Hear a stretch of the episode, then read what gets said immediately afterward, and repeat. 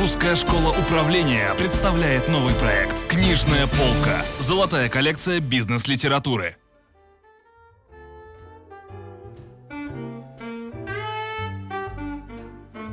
Добрый день! С вами программа «Книжная полка» и ее ведущая Рина Куртикова. В этой передаче мы рассказываем о самых полезных, эффективных и интересных книгах из мира бизнес-литературы. И у нас в гостях наш признанный эксперт, преподаватель Русской школы управления, сертифицированный внутренний аудитор, эксперт и консультант в области внутреннего контроля и управления рисками Эрика Колчина. Добрый день, Эрика. Здравствуйте, Ирина. Сегодня мы будем говорить о книге «Работа с дебиторской задолженностью. Как не допустить ее возникновения и правильно собрать». Автора Дмитрия Ткаченко. А, Эрика, скажите, ведь э, сейчас, наверное, эта тема, которую затрагивается, э, которая затрагивается в данной книге, особенно актуальна. Почему вы рекомендуете именно эту книгу? А на самом деле тема сбора дебиторской задолженности, она была всегда актуальна, и это не является чем-то новым.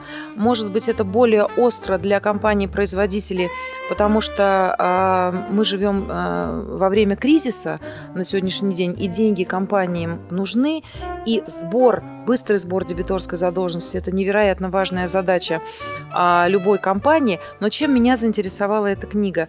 Я впервые прочитала мнение, профессиональное мнение с советами, с бизнес-кейсами не финансового а, человека, то есть не профессионала с финансовой точки зрения, а человека, коммерсанта, человека, который дает тренинги прода- э, сотрудникам, э, которые управляют продажами. И на самом деле для меня это был очень хороший знак, потому что это командная работа автор предлагает командную работу. То есть это взгляд со стороны немножко, это... с другой стороны, скажем так. Это взгляд э, человека, который находится, ну, образно говоря, по другую сторону баррикад. Дебиторская задолженность. Сразу о чем мы думаем? Финансы. Кто должен ее собирать? Финансы. На самом деле это кросс функциональная работа двух подразделений – продажи и финансы. И когда э, руководитель продаж понимает свою роль и ответственность перед компанией, так же, как понимает ее финансовый директор, вот командная работа этих людей, она даст максимальный результат. Что зачастую можно услышать? А деньги, финансы, дебиторская задолженность – это ваше. Вы, пожалуйста, решайте вопросы. Наше дело продавать. Автор дает другой подход к этой проблеме. Он говорит, наше дело продавать и работать с клиентами и выстраивать взаимоотношения с клиентами таким образом, чтобы компании легче было работать с дебиторской задолженностью. А, в двух частях этой книги а, автор дает как предложение и описывает бизнес-кейсы с точки зрения профилактики возникновения дебиторской задолженности, как не допустить и что делать, если это произошло. А во второй части он посвящает а, главы вопросам сбора долгов – каким образом работать с клиентами для того, чтобы не выпустить ситуацию из контроля. Что интересно еще в этой книге? А, в этой книге а, посвящены две главы а, интересным аспектом это кредитной политики предприятия, каким образом разрабатывать кредитную политику и каким образом управлять э, тем, чтобы работа чтобы политика работала в компании. И еще одна интересная глава относится к системе оплаты труда а, в области управления дебиторской задолженностью. А, читатели могут поспорить с методами, читатели могут поспорить с формулами, но я бы предложила вдуматься в то, что предлагает автор, потому что он это предлагает не с точки зрения управления финансами, а с точки зрения управления персоналом коммерческой дирекции, то есть людей, которые продают и работают с клиентами компании.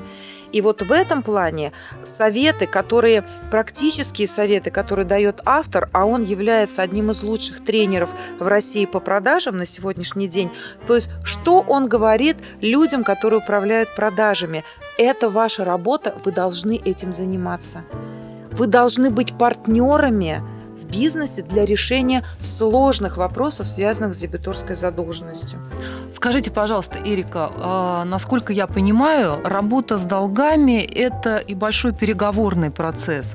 Уделяется ли в книге внимание такому аспекту, как сложные переговоры, жесткие переговоры? Тем-то и понравилась мне книга, что, помимо всего прочего, в самом начале автор предлагает способы оценки контрагентов, клиентов, для того, чтобы, может быть, даже и не начинать переговоры. Если... Такая профилактика своеобразная. Совершенно верно. Своеобразная профилактика. А будем ли мы вообще с вами начинать переговоры? И э, в самой книге он уделяет очень большое внимание э, правилам игры, вплоть до того, что он дает конкретные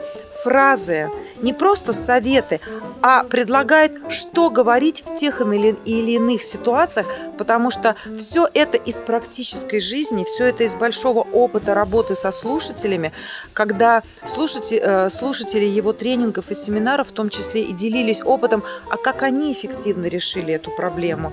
Поэтому, да, безусловно, эта книга будет интересна не только коммерсантам, не только финансовым директорам, она будет интересна а, внутренним аудиторам, она будет интересна руководителям отдела внутреннего контроля, службы безопасности, потому что там есть очень много практических рекомендаций.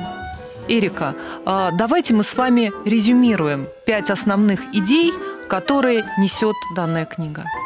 Во-первых, в книге описаны бизнес-процессы и политика работы с дебиторской задолженностью и долгами компании клиента и представлены типичные недостатки в работе с дебиторской задолженностью. Большое внимание уделяется вопросу профилактики возникновения долгов.